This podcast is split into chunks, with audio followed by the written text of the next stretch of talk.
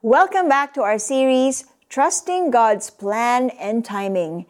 In this last part of the series, alamin natin kung paanong kahit sa kalagitnaan ng masamang sitwasyon, mangingibabaw pa rin ang Panginoon. Kahit ipaligpit ka ng lola mo, what would you do kapag naging sobrang sama na ng mga tao sa paligid mo? Paano kung yung mga nasa gobyerno mismo na dapat nagpapatupad ng batas ang maging lawbreaker because of greed? This was what happened to the kingdom of Judah when King Ahaziah died. In the story na parang isang episode ng Game of Thrones, King Ahaziah's mother, Athaliah, placed herself as the queen and killed all the relatives who could possibly become king.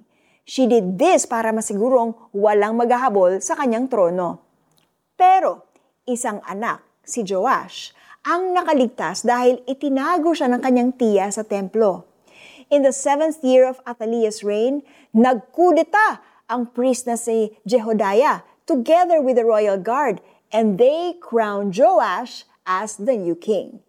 Pinapatay rin ni Jehoiada ang sakim na si Queen Athaliah at dinala ang batang hari ng bantay sarado sa palasyo.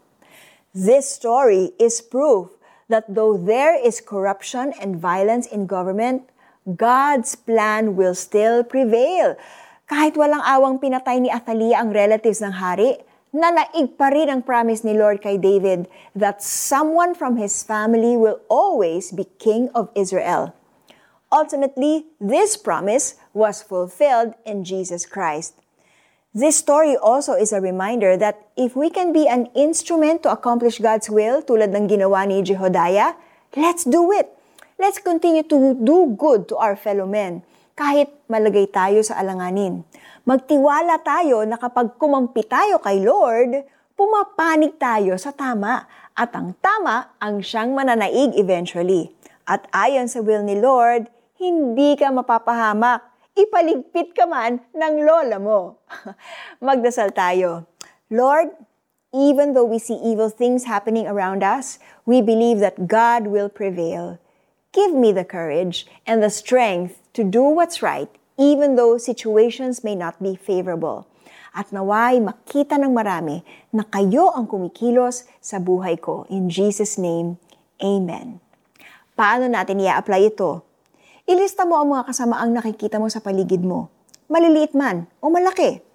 Sa tapat ng bawat item, ano ang kabutihang pwede mong gawin para labanan ng mga ito at mapabuti ang community mo? Nang malaman ni Atalia na patay na ang anak niyang si Ahazayas, sinikap niyang patayin ang lahat ng kamag-anak ng hari. Ngunit si Joash, na anak ni Ahazias, ay naitakas ng tiya niyang si Jehoseba, na anak ni Haring Jehoram, at kapatid ni Ahazias. 2 Kings 11 verses 1 to 2. These past three days, natutunan natin that God is the master planner who has good plans for us and He will cause them to pass according to His perfect timing. Kahit hindi pa nangyayari ang inaasahan natin, patuloy pa rin tayong magtiwala sa Kanya. Thank you for tuning in to our four-day series about trusting God and His timing. Abangan bukas ang fresh new word ni Lord para sa iyo. Ako po si Miriam Kiambao Roberto. God bless.